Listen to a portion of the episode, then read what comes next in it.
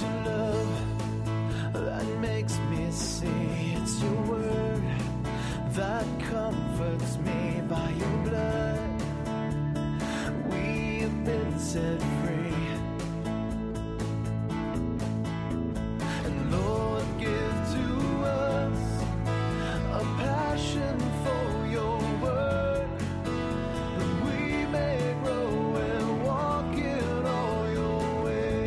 On behalf of Calvary Bible Church of Palisadro, welcome to the Bible teaching ministry of our pastor and teacher, Jim Jarrett. Here's Pastor Jim with today's study designed to help us grow in the Word. Ephesians chapter 4. I'll be reading verses 17 through 24. If you'll follow along now as I begin reading Ephesians in Ephesians chapter 4, verse 17, where the apostle writes, Now this I say and testify in the Lord, that you must no longer walk as the Gentiles do in the futility of their minds. They are darkened in their understanding, alienated from the life of God because of the ignorance that is in them due to their hardness of heart. They have become callous and given themselves up to sensuality, greedy to practice every kind of impurity. But that is not the way you learned Christ, assuming that you have heard about him and were taught in him as the truth is in Jesus to put off your old self, which belongs to your former manner of life and is corrupt through deceitful desires, and to be renewed in the spirit of your minds, and to put on the new self, created after the likeness of God in true righteousness and holiness. May the Lord bless this reading of His Word and our time together in it. You may. Well, let's get into our study this morning. We are in the practical section of Ephesians, where Paul instructs us how, in light of all the rich theologies in chapters 1 to 3, we're to live out the Christian life. And after an introductory statement in chapter 4, verses 1 and 2, Paul began with living out the Christian life within the church in verses 3 to 16. And then beginning in chapter 4, verse 17 through chapter 5, verse 21, uh, Paul now turns to how we are to live out the Christian life in our personal lives, not only in our relation to fellow believers, but more specifically to the world around us. You know, we are called to live a lifestyle that is distinctly different from the world and different from our pre Christian past. And last Sunday morning, of course, we looked at verses 17 to 19, where Paul began by first exhorting us how we should not live. He said in verse 17, Now this I say and testify in the Lord, that you must no longer walk as the Gentiles do in the futility of their minds. So Paul says, uh, here's a way you shouldn't live. You must no longer live the way you used to live as an unconverted Gentile. You, you need to abandon that lifestyle. And then in the final statement of verse 17 through verse 19, Paul described the way uh, his readers once lived as unbelievers, the way their peers still lived, and the way that they must no longer live. And he said in verse 17, they must no longer walk or live in the futility of their minds. In other words, uh, uh, completely unable in their thinking to apprehend spiritual truth. And then Paul uh, went on to describe the terrible condition of Gentiles apart from Christ. He said in verse 18, they're darkened in their understanding. And this is the continuing state of all men apart from Christ. They are spiritually and morally darkened. They are incapable of grasping the truth of God and His gospel.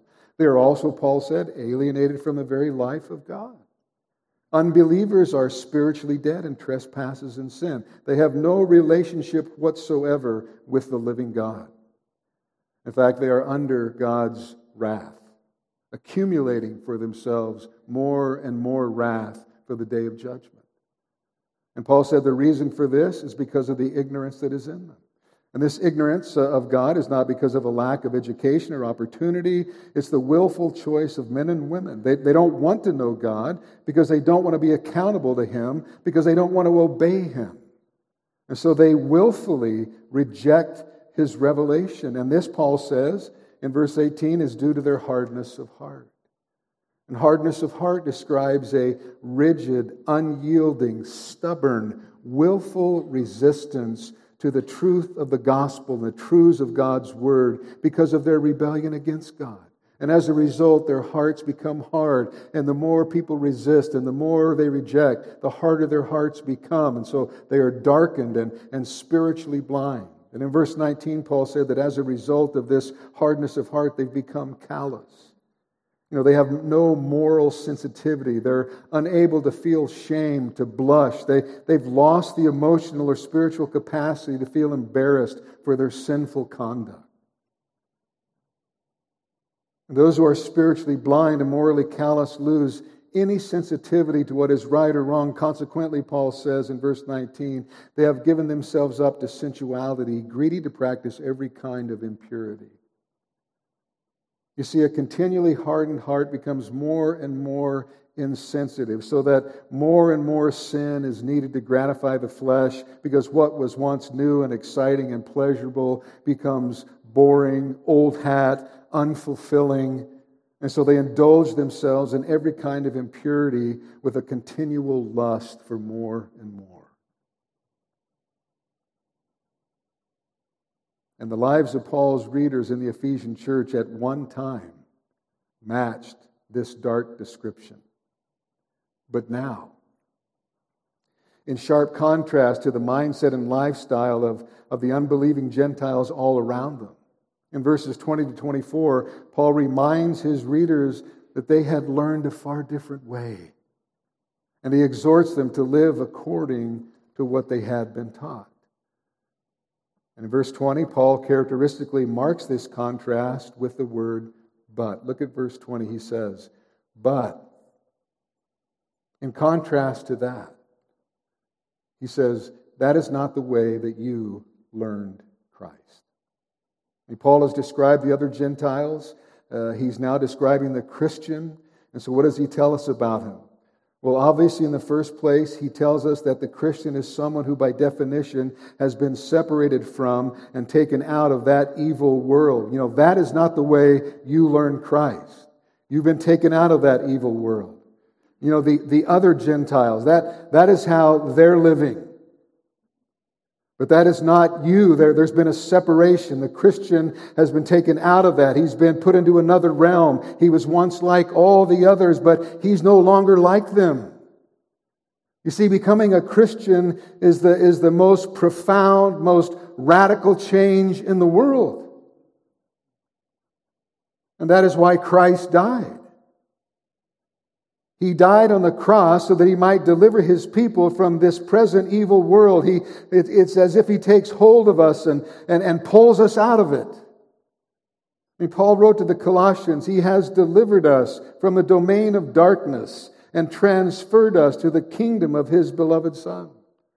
You see, when you become a Christian, you are brought into an entirely new realm. You belong to a new kingdom. You're no longer in the kingdom of Satan. You belong to the kingdom of God and of Christ. You're no longer in the kingdom of darkness, but you're in the kingdom of light. I mean, if you're truly Christ's, you're going to have a new nature a new beginning, a new life, a new set of loyalties, a new agenda, new loves, new desires, because you belong to a different kingdom and a different king. You're not simply improved a little bit just where you are.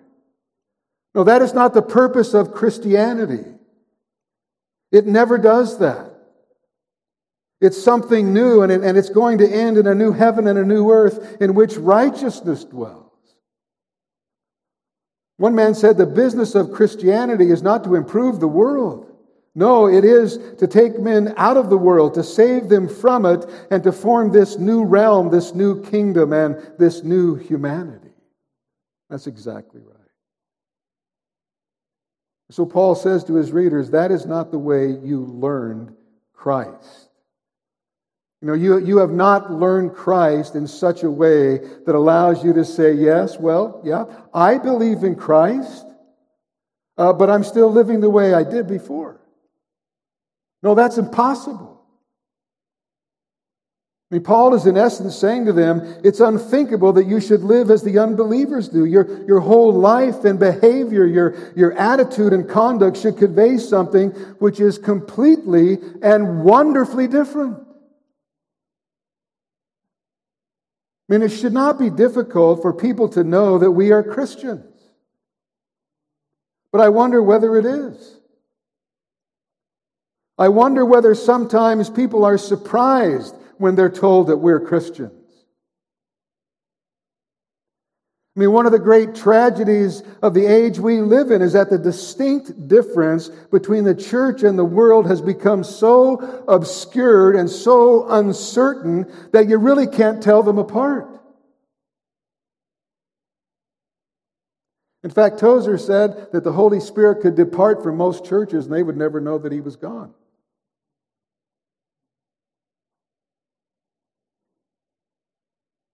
So much of the church can't be uh, distinguished from the world. And that should not be the case. Because the, the worldviews and lifestyles of unbelievers are utterly and diametrically opposed to the new life that believers have in Christ.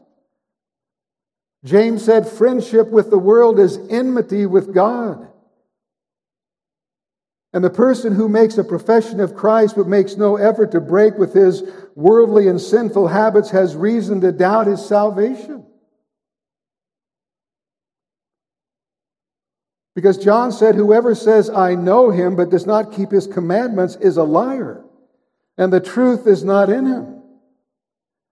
And he said a little later in that same chapter, And if anyone loves the world, the love of the Father is not in him.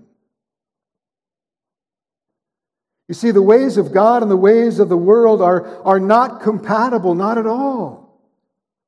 And so, this idea promoted by some evangelicals who claim to believe in the Bible and its message that Christians may continue to live like they always live without any change in their thinking and behavior as long as they have received Jesus, whatever that means, is absolutely, utterly, and entirely false.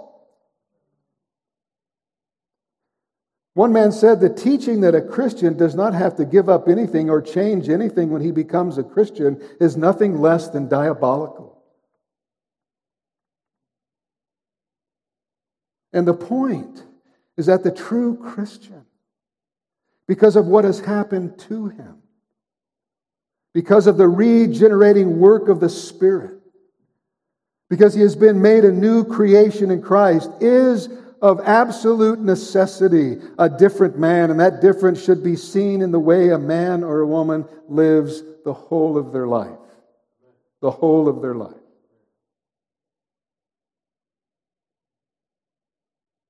And not only does the, the true Christian know that, that he's different, listen, the non Christian world knows it too. The Christian and the non Christian are aware of a difference between themselves.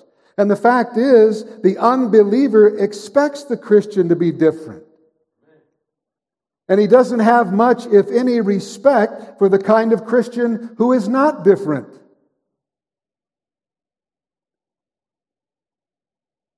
And so, if you're out doing all the things that they do with them when you should be doing other things, why in the world would they ever think that you are a Christian or have anything of any value to offer them?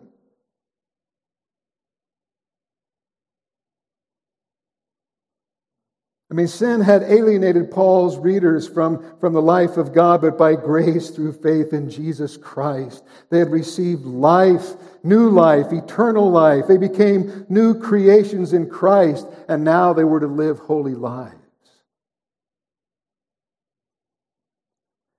Again, looking back at the verse, Paul says, But that is not the way you learned Christ. And of course, the way, that is not the way. The way refers to the way of unbelievers that he's just described. Paul says that that is not the way you learned Christ. Now, notice Paul does not say you learned about Christ. He says, but you learned Christ. And it can be translated literally as you did not learn Christ that way. Now, this is an unusual phrase that doesn't occur anywhere else in the Bible. And it's unusual because a person normally learns uh, a content, you know, the law, statutes, ordinances, etc. Or a, or a person learns a certain pattern of behavior. you know, to obey God, to, to do good, etc. But not a person.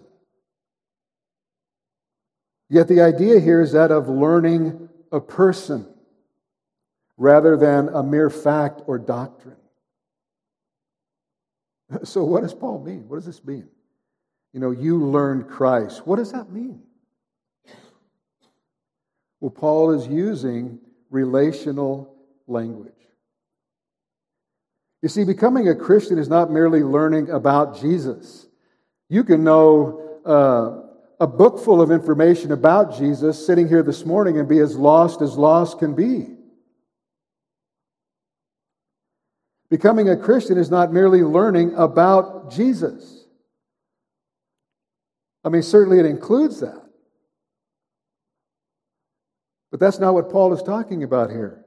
Learning Christ refers to more than merely acquiring intellectual information and instruction about Him. Christianity is a relationship with Christ. When you become a Christian, you don't merely learn about Jesus or the teaching of Jesus. No, you come to know Him. Know Him. You know, that's a term of intimacy. You know, Jesus prayed in John 17, 3. Now, this is eternal life, that they may know you, the only true God, and Jesus Christ, whom you have sent.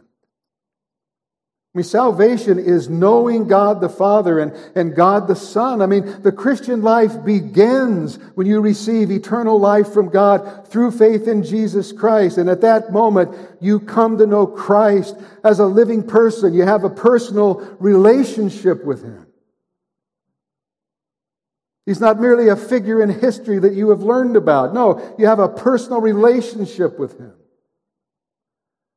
We learn Christ when we come to know Him, love Him, serve Him, worship Him, and live in all things to please Him.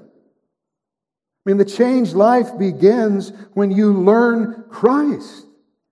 And this learning of Christ should produce a holy life. In fact, it will. Because we cannot learn Christ and live a life that contradicts His life on earth. And so the, so the question this morning is have you? Have you?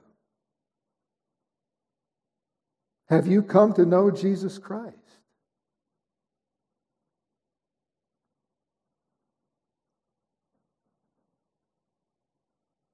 And if you haven't come to know Jesus Christ in that way, in a personal, intimate way, if all you've ever done was learn about him, and so you've cleaned up your life, you're living a moral life with knowledge about Jesus, so you're a religious moralist. If that's the case, you're as lost as lost can be, among the hardest to reach with the gospel because you think you're okay. But if you haven't come to know Christ in a personal, intimate way, then you can't live this new life. It's not possible. Because it begins with conversion to Christ, it begins with being regenerated, being born again. Christianity is not about being moral, you know, rule keeping, church attendance, having warm feelings at a religious event, you know, merely believing in a God, doing good things, and knowing facts about Christ. It's about knowing Christ knowing Him, having a personal, intimate relationship with Him. And so your life is being shaped and fashioned by Him and by His Word. You're going to have a desire for His Word and to live according to His Word, not just in the little areas you pick and choose, but in all of life. You're going to seek to live according to God's Word and His will. I read about a little girl who was getting a, a swine flu shot, and the nurse asked her, Well, which arm do you want it in, sweetie? And the little girl said, In mama's arm. well, mama cannot take your shot. And mama or daddy cannot believe for you. And neither can anyone else.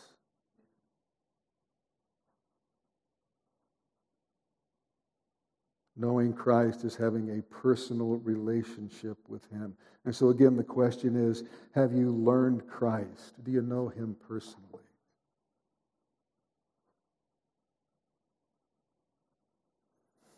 But that is not the way you learned Christ. And Paul now adds in verse 21 assuming that you have heard about Him.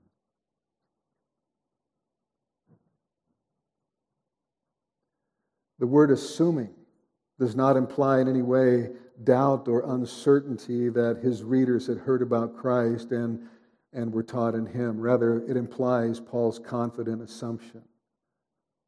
And so it could be translated, surely you have heard, as it is in the NIV, or since you have heard, as it is in another translation. And actually, the phrase, you have heard about him, should be translated as, you heard him because the word about is not in the original language.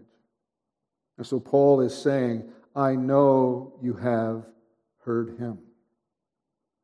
So, what does that mean? Well, it could not refer to hearing Jesus' physical voice on earth because there's no way uh, that could have been true of all the believers in Ephesus and the surrounding area to whom Paul was writing. Then what does it mean? What does it refer to? Simply this that through the voice of their Christian teachers, the Ephesians had heard Christ's voice. They heard Christ, first of all, through Paul's preaching of the gospel. And then they heard Christ through the preaching and teaching of the apostles about the person and work of Christ and about the nature of the Christian life, which should result from trusting in Jesus as Lord and Savior. And as Paul said to the Thessalonians in 1 Thessalonians 4 1 and 2, finally, then, brothers, we ask and urge you in the Lord Jesus that as you receive from us how you ought to walk and to please God, just as you are doing, that you do so more and more, for you know what instructions we gave you through the Lord Jesus.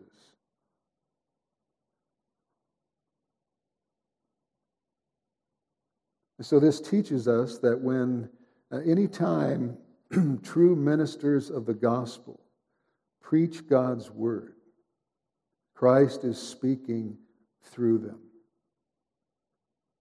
And so that those listening don't they're not hearing just a man. Christ himself is speaking to us through his word, through that vessel. In other words, when you go to a church and hear God's word expounded by a man who has been gifted by God to do that, you're actually going to be taught by Christ, who is God. And this is exactly how you should view the expounded word. I mean, this is God's word to you. So these aren't merely uh, a pastor's suggestions that you can check out if you so desire. No, this is God's word to you.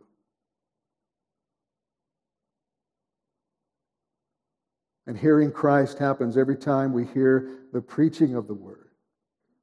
It also happens when we read and study and meditate on the Word. We are hearing Christ through His Word.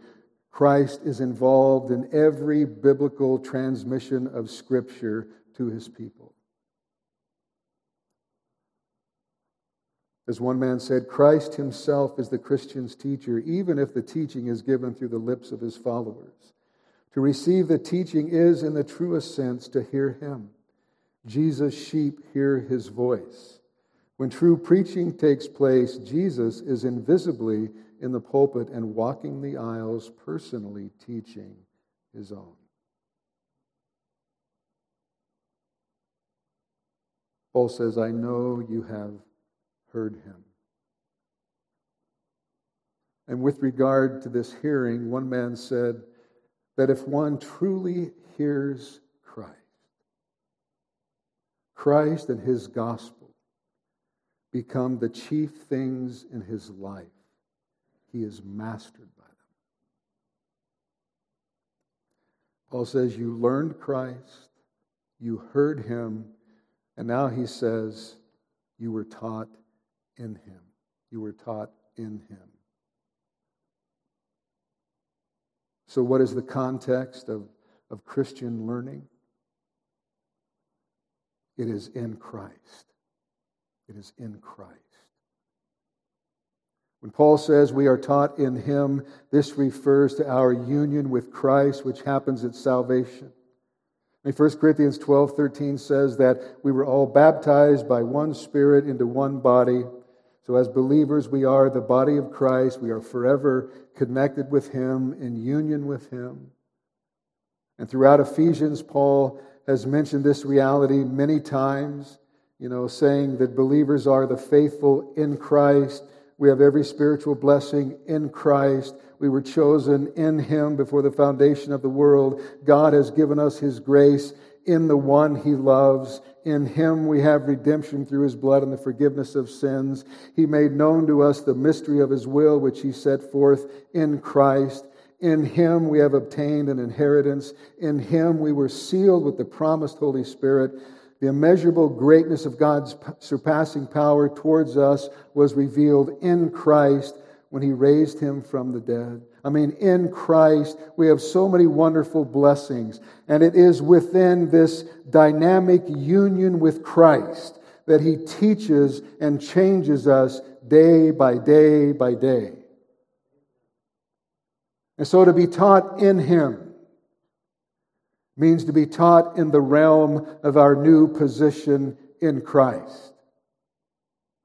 I mean, before we were outside of Christ, dead in our trespasses and sins, walking in the futility of our minds, darkened in our understanding, spiritually blind, willfully ignorant, callous, not understanding the things of God. But now, because of God's great mercy and kindness toward us, we know Christ and we are in Christ and we are taught in Him, which will result in a changed life and holy living. Because again, we cannot have a personal, intimate knowledge of Christ, be in Christ, being taught in Him, and then continue to live the same old sinful life. It's absolutely impossible. A Christian is going to live a different life, a life as different as light is from darkness. So Paul says you were taught in him, and then he says, as the truth is in Jesus. The phrase, as the truth is in Jesus, qualifies the preceding comments about learning Christ, hearing him, and being taught in him. I mean, coming to Christ and, and learning Him is coming to the truth. I mean, earlier, Paul called the gospel the word of truth, which is really another way of, of saying coming to Christ. Because the truth is not just a set of, of, of propositions, the truth is a person. The truth is a person. Jesus said, I am the way, the truth, and the life. He is the embodiment of the truth. The, the truth of salvation is only found in Jesus Christ. I mean, in Him, we learn the truth about who we are, the truth about sin and righteousness, and the truth about God's purpose for why we are even here on this earth.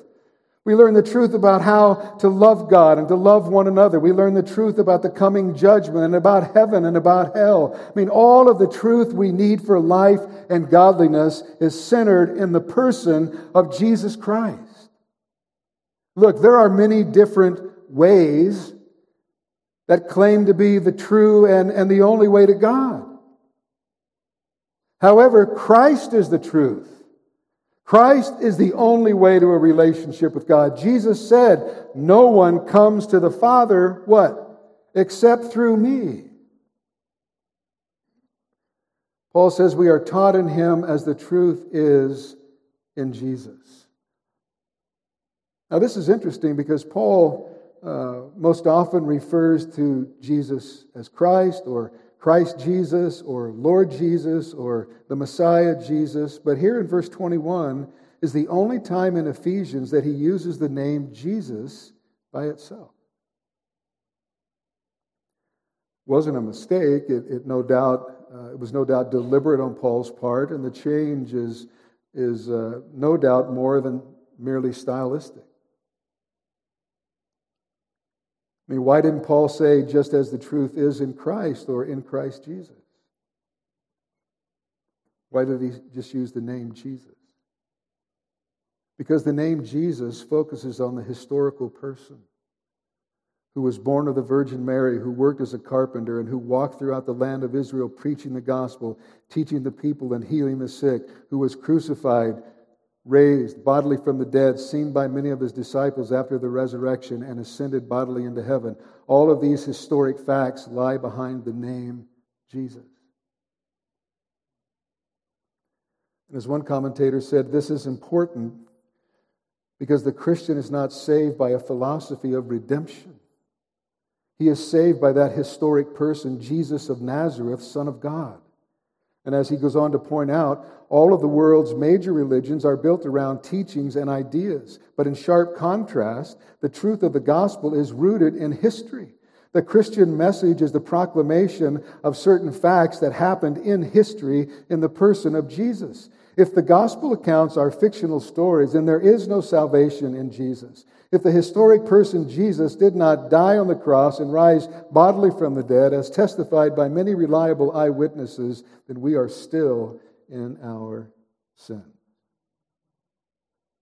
You see, everything in the Christian faith rests on the truth of the historical person of Jesus who lived, died, was buried, and rose from the dead in human history. And you find him and you find the truth. In Christ Jesus are hidden all the treasures of wisdom and knowledge. All truth is in Jesus, and there is no truth apart from him, for everything is in him, and he alone is the truth. And you find him, you find not only the truth, but you also find life eternal. And Paul's point is that the truth can only be found in Jesus, in the knowledge and, and experience of, and in relationship to and so Paul says, You learned Christ, you heard him, you were taught in him as the truth is in Jesus. And so now the question is well, how will learning Christ show itself in our lives? Or how are Christians to live distinctive and godlike lives in a fallen world? Well, in verses 22 to 24, Paul gives us the distinguishing characteristics of the life that has learned Christ. And first of all, learning Christ means a putting off. Look at verse 22. Paul says, to put off your old self, which belongs to your former manner of life and is corrupt through deceitful desires. The word translated uh, here as put off, it means to take off, to lay aside, to strip off like you would a, a, a garment or you know, a piece of clothing. And here Paul says to put off your old self. Some translations say put off the old man. Same thing. Now that's interesting. Because in Romans chapter 6, verse 6, Paul says that our old self was crucified with Christ. In other words, the old man is dead. He, he died with Christ. Yet here in Ephesians, Paul is telling us to put off our old self or, or the old man. So, how do we explain that? And how can you put off the old man if the old man is already dead? You know, what's that all about? Well, it's really quite simple. In Romans 6 6, Paul is stating something which is a fact. It is a description of what is true of us in our relationship to God. In a spiritual sense, at conversion, the old man died. He was crucified and died with Christ. But that's not all. The old man died, being crucified with Christ, but we were born again as new creations in Christ, and spiritually speaking, we were raised with him to walk in newness of life. That's what happened at conversion. And the parallel text in Colossians 3 8 to 10 helps us here. And there Paul said, But now you must put them all away anger, wrath, malice, slander, and obscene talk from your mouth. Do not lie to one another, seeing that you have put off the old self with its practices, and have put on the new self, which is being renewed in knowledge after the image of its creator.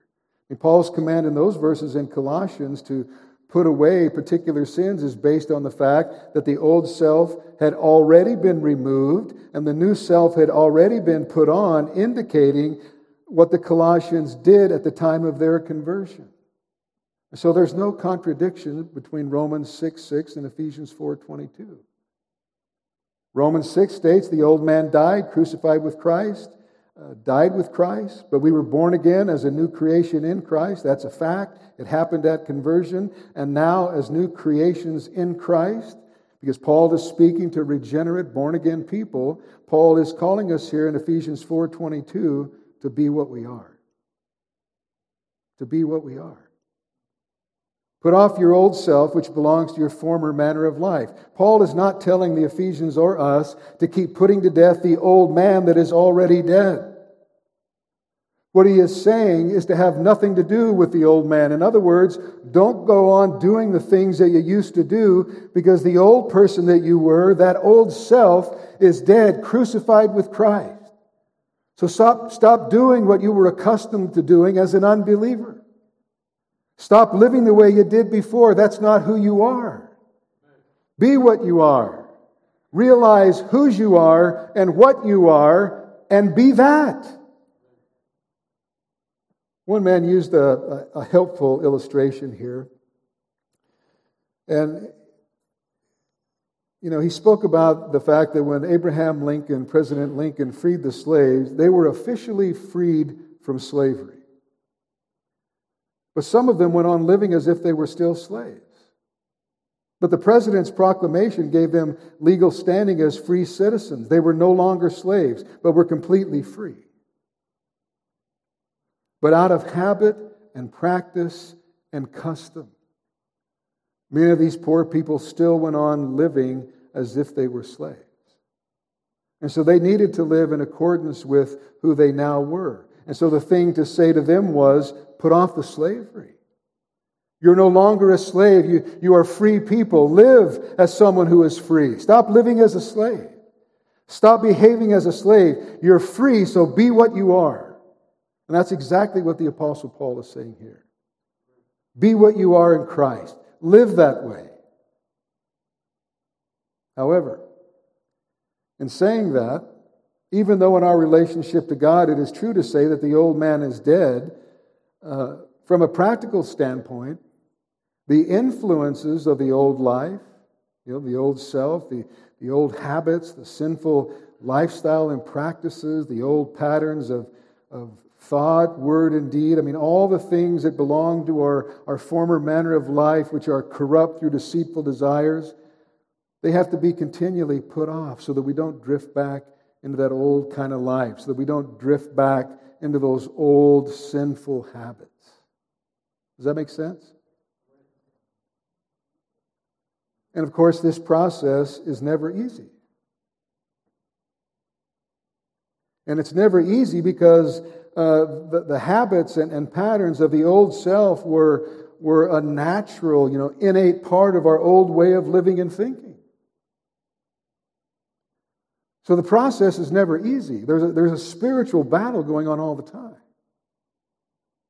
But the good news is that as believers, our present lives are not being hopelessly corrupted by the deceitful patterns of our past lives. I mean, though in our lives prior to Christ we were powerless to resist the work of Satan in us, now in Christ, we no longer have to yield to the patterns of the life we once lived. Why? Because of the indwelling spirit. Because the same power that raised Christ from the dead is at work in us.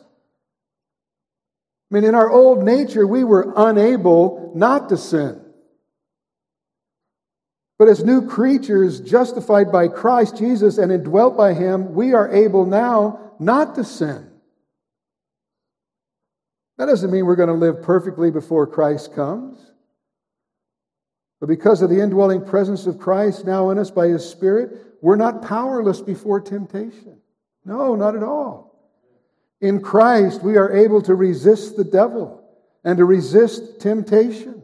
We can say no to sin. And so we can obey Paul's instruction to put off the sinful practices of the, uh, as the Holy Spirit reveals them to us. But hey, it's a lifelong process. It's a lifelong process. Paul's exhortations to the believers at Ephesus remind us of this you know, that we're not alone in our struggle with sin. There is a battle every day between the spirit and the flesh. And this battle with sin is something every believer deals with. Even the Apostle Paul, read about his struggle with sin in Romans chapter 7. It's a very real issue. I mean, Christians through the ages have, have wrestled for purity and righteousness. And so we're not strange or unique uh, when we do the same. As one man said, the Christian life is a battle. The residue of the old nature persists, even though that nature is dead. The old man's pattern of thought, word, and deed have placed deep ruts in our lives. Until we are with the Lord, we will struggle with aspects of our fallen nature. Those who do not know this are either living according to some formula of holiness that precludes serious self examination or are unwilling to seek with real passion and zeal to live for the Savior. Or perhaps they are too terrified of consequences to reveal to others or themselves the true struggles within their souls. No one, he said, who struggles against sin is unique or strange or alone.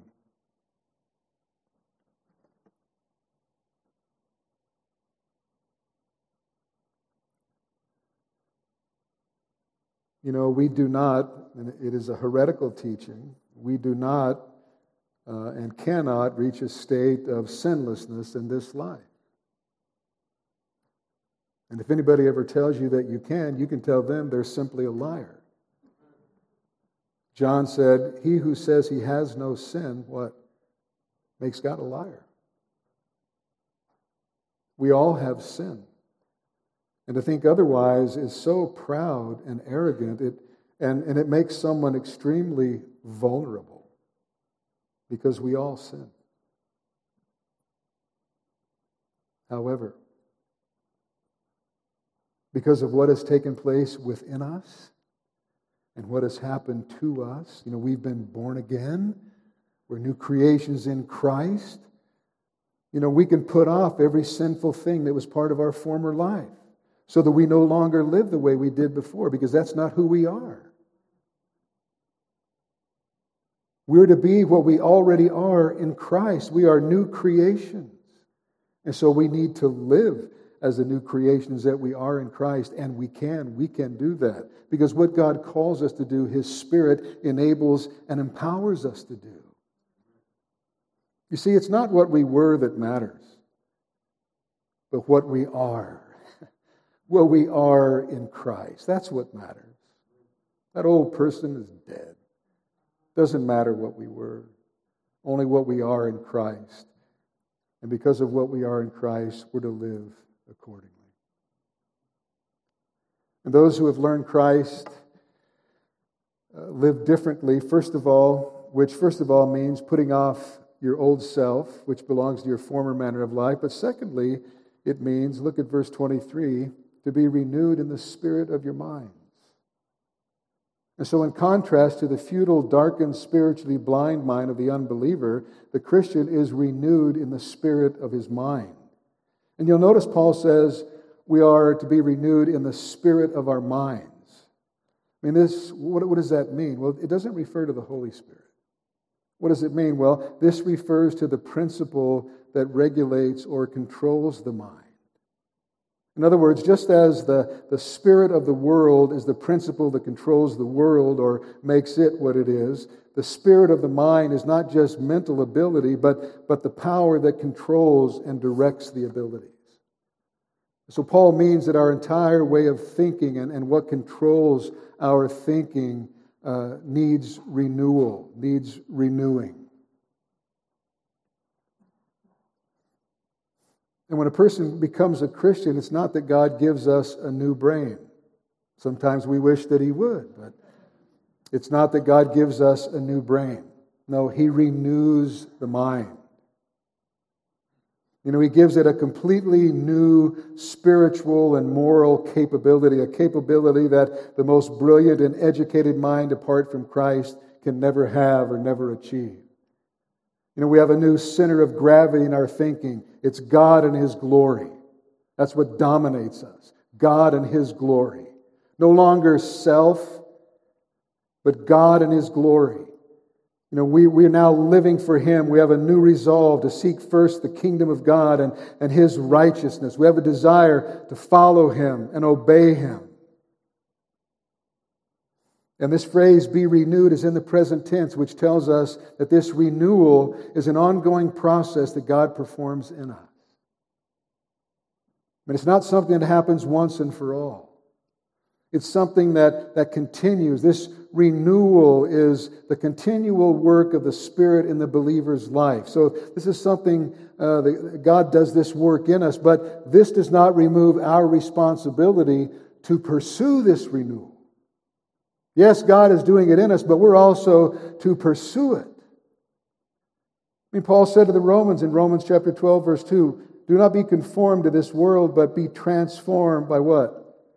The renewal of your mind, that by testing you may discern what is the will of God and what is good and acceptable and perfect. So, though God is, is, God is working in us to renew our minds, we are also responsible to pursue the renewing of our minds. So, how do we do that? How do we go about seeking to renew our minds? Well, the primary means of ongoing transformation and renewal of our minds is the Word of God and prayer. And let's deal with prayer first. We should never attempt to read Scripture without praying, asking God to bless them, to open them up to us, and to enlighten us by the, by the Holy Spirit. You know, to give us eyes to see, to help us understand what we read. And what a difference prayer makes. And of course, certainly we're, we're to pray about every aspect of our lives. And so there's prayer, but then we need the life giving Word of God every single day. Not merely to check off the box, not merely to take in more information, but so that we can experience its renewing influence. You know, when you're, you're flying uh, in a plane, flying cross country, or, you know, flying anywhere, I suppose, you know, you can, uh, and you happen to look down onto a desert landscape, and you see a line of, of green trees, uh, you know something about that. You know that there's water there. And the same is true for us. I mean, God's Word is the living stream that renews our minds and hearts for eternal life. For the word of God is living and active. You know, the law of the Lord is perfect, reviving the soul. The precepts of the Lord are right, rejoicing the heart. We must renew our minds, wash them, cleanse them with, with the Word of God, and, and meditate on that which is good, right, and true in order that we might live this new life. There needs to be this continual renewing of the mind. God does this, but we are also to pursue it. You know, when a person wants to learn a foreign language, what's the most effective way for them to do so? I mean, it's to enter into that culture and, and language, right, and just and to just become saturated with it. And that's how our children learn to talk and, and to think as we do. And so, if we desire to have our minds renewed, then we must find God's thoughts and then immerse ourselves in them. And his thoughts have been incarnated in Christ, the living word, and then recorded in the Bible, his inspired written word. And this is where many Christians fail. They spend more time in front of their computer screens, their smartphone, their large screen TV, and in books than they do in their Bibles. And they are the worst, and the church is the worst for it. And never has there been a time in history when we have had so much uh, information, so many study Bibles, so much information about the Bible at our fingertips, but yet there be so much biblical illiteracy. It's one of the great scourges of the church today. It's why false teaching flourishes, because people are illiterate when it comes to the scriptures. And so we need to spend more time in the Word of God and not so much time in front of other screens and other things. And not only that, listen, today, most of the stations and publications, so called Christian stations and publications, contain so much that is secular thinking, just sprinkled with a little bit of spiritual jargon. We will only develop a worldview by meditating on and obeying God's word. And don't forget the obeying part meditating and obeying. Because if we just hear and don't do, well, what does James say? Well, we're just deceiving ourselves. And there are a lot of people deceived in the church because they come and hear and they never do. And they never do. And they never do.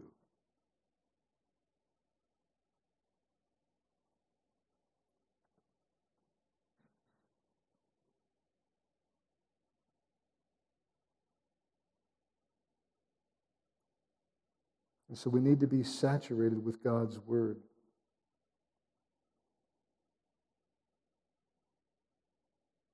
If we want to think God's thoughts after Him, we're going to find them only in His Word. And so we need to be saturated with His Word so that we begin to reflect His ways, His values, His goals, His methods.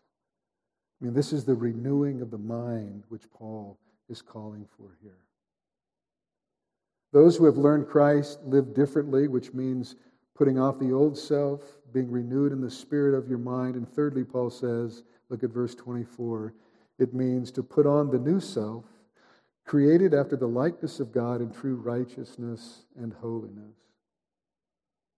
The word translated here as put on means to just that, put on, to clothe oneself. It was normally used for one's literal clothing. Of course, it's used figuratively here.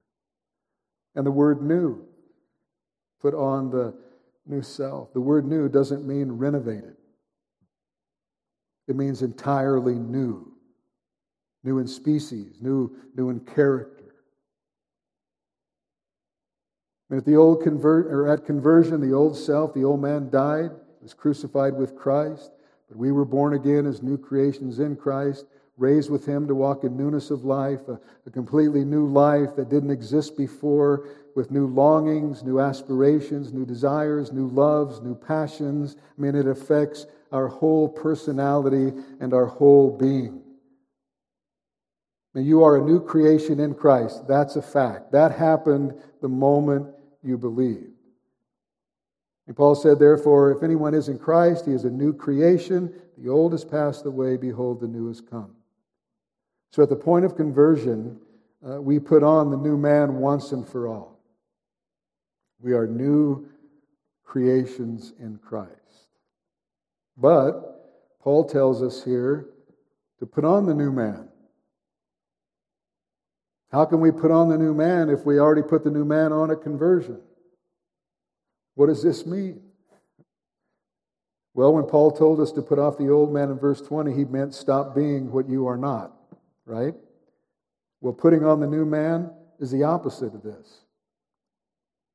It means to be what you are. In verse 24, Paul is calling us to be what we are. He's exhorting us to live in a manner that's consistent with the new creation that we are in Christ. We're a new person. That fact was settled at conversion, and so now we just need to make sure that we are putting on or living out the lifestyle of someone who belongs to Christ.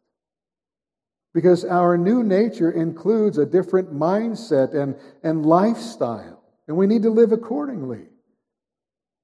In Philippians 3, verses 12, or Philippians 2, excuse me, verses 12 and 13, Paul said, Work out your own salvation with fear and trembling. Why? For it is God who works in you both to will and to work for his good pleasure. In other words, it is because of what God has done in us that we're able to do it. And we must do it because God has done it in us. And so, because He has worked it in us, we're to work it out, we're to live it out. So, there's no contradiction. It's because you're a new man. You know, it's because you and I are new creations in Christ that we are able now to put on the new man, that we are able to live the Christian life. And Paul is saying, just be what you are. You're a new creation in Christ. I want you to be that in every aspect of your life, in all of your conduct, in all of your behavior, in all that you think and say and do. And that's exactly the meaning of Paul's exhortation here in verse 24. He says, Put on the new self, created after the likeness of God in true righteousness and holiness. Notice the word created. The new man is not a new, improved version of the old, but a newly created one by God. Because God put something into us that was not there before. And that is what it means to become a Christian. And if you're not clear about this, uh, your idea of Christianity is entirely wrong. The Christian is not the old man improved. The Christian is not a man who's trying to be better than he once was. Not at all. That's a moralist. Moralism doesn't save. Christians are not people who merely try to live a little better than the majority depicted in the news, just, you know, moral, decent folks. And certainly we're that. But we are infinitely more than that because God has put something of Himself within us. The very life of God is in us. As the Apostle Peter said, we are partakers of the divine nature. You see, one thing that we, we, we somehow miss in conversion or forget about is that at conversion we are born again. Born again. It's something the Holy Spirit does. You're born again, you're regenerated. And so merely praying a prayer may or may not mean a thing. Because you can pray a prayer but not be regenerated. Conversion is being regenerated, it's being born again. A new principle uh, of life is put into us by God through the Spirit. We have a, a new disposition. I mean, something absolutely new is created. That's, that's the whole meaning of regeneration, of being born again. It's brand new. And that is what Jesus was telling Nicodemus. That which is born of the flesh is flesh. That which is born of the spirit is spirit. And here we see the contrast. The, the Christian is entirely different. He is absolutely new. He is a new creation. And listen, Paul has already been teaching this uh, in Ephesians. I mean, for example, he said back in chapter 2, verse 10, For we are his workmanship, what? Created in Christ Jesus for good works, which God prepared beforehand that we should walk in them.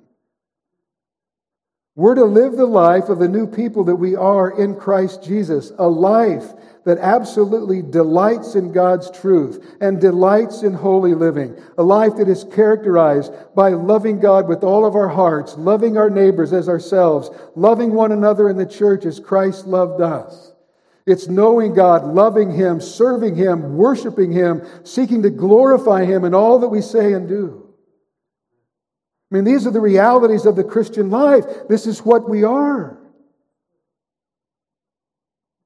And Paul describes this new self in two ways. Notice verse 24. He says, To put on the new self, created after the likeness of God in true righteousness and holiness.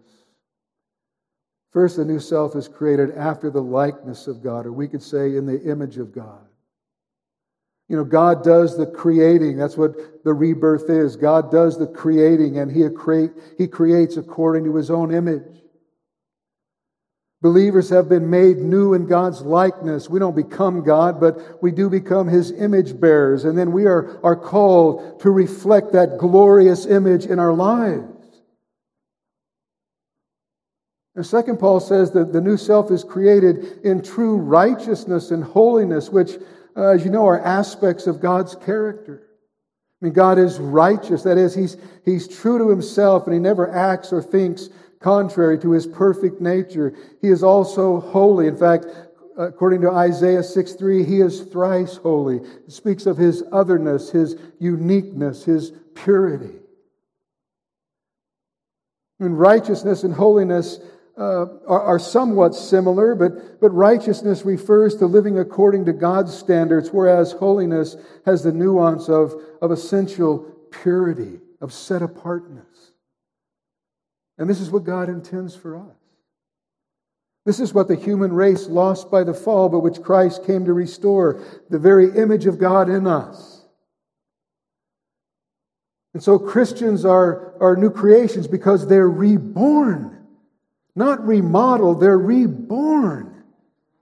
Created in Christ for this, to be like God in true righteousness and holiness. And so that of necessity means we cannot live the life we used to live. Our life should be distinctly different from that and from that of the world. And so Paul instructs us to live in accordance with the new self, which was created by God to display the type of righteousness and holiness that belongs to Him. I mean, this is so important. I mean, Paul understood the need for the Ephesians to be reminded of what the gospel had made them, of, of who they are in Christ. Because living in a fallen world and, and surrounded by a constant atmosphere of, of ungodliness can dull our sense of our new identity in Christ. And this is why, as one man said, one of the principal emphases in a pastor's preaching ministry will be recurring reminders to his hearers of the gospel created new identity that is the possession of every Christian by God's grace in Christ. Loss of identity is a hugely dispiriting and debilitating crisis in a person's life. Therefore, constant exposure to the truth as it is in Jesus is imperative for healthy, God honoring living. Amen.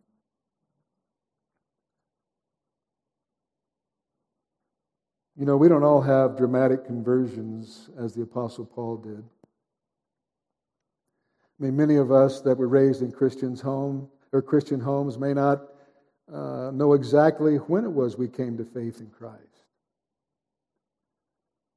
But no matter what our experience of conversion, this we must absolutely know that God in His grace has changed our hearts. And if your heart is still the same,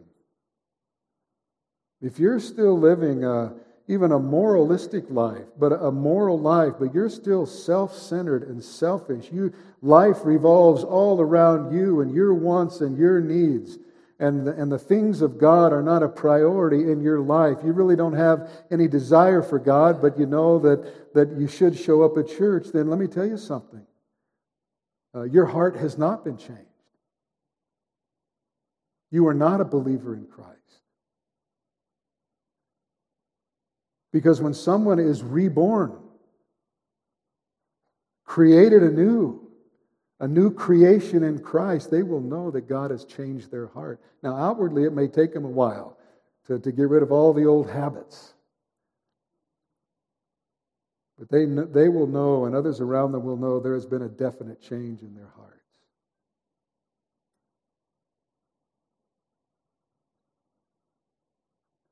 You know, formerly we didn't know Christ. Even if we maintained an outward veneer of virtue and religiosity, I mean, we were living for self. We were being corrupted by the evil desires of sin that, that deceived us into thinking that, that they would bring fulfillment.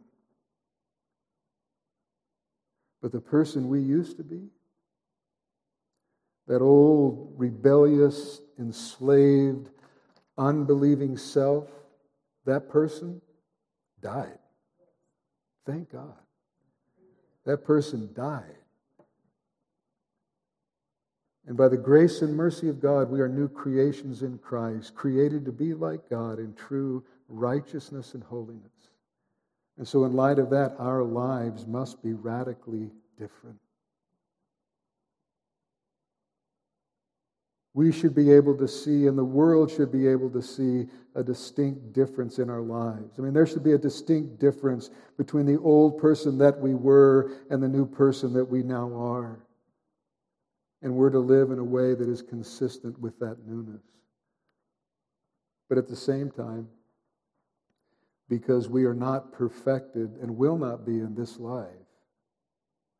We must continually put off the old self, the old habits and, and practices associated with our former life. We must continue, pursue continually being renewed in the spirits of our mind.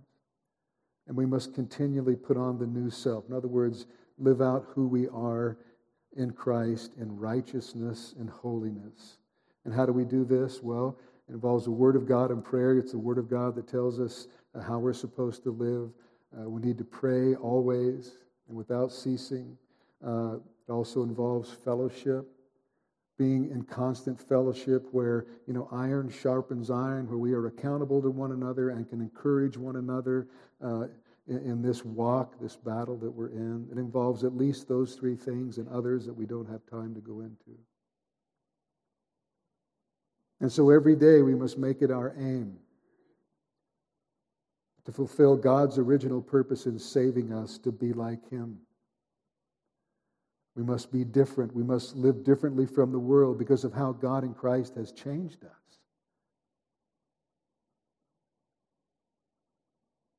You know, we should be able to relate to John Newton, the writer of Amazing Grace, who said this I am not what I ought to be. I am not what I want to be. I am not what I hope to be in another world, but still, I am not what I used to be. And by the grace of God, I am what I am. Amen. On behalf of Pastor Jim Jarrett and everyone at Calvary Bible Church of Palo Cedro, we hope and pray this study will help you continue growing in the Word. If you've been blessed by today's message, or if you have any questions or comments, we'd love to hear from you. You can call us at 530 547 4400. Again, 530 547 4400. Or write to us at P.O. Box 837, Palo Cedro, California 96073. You can also email us through the church website at calvarybiblepc.org. calvarybiblepc.org. Thank you for listening, and may God richly bless you. It's your love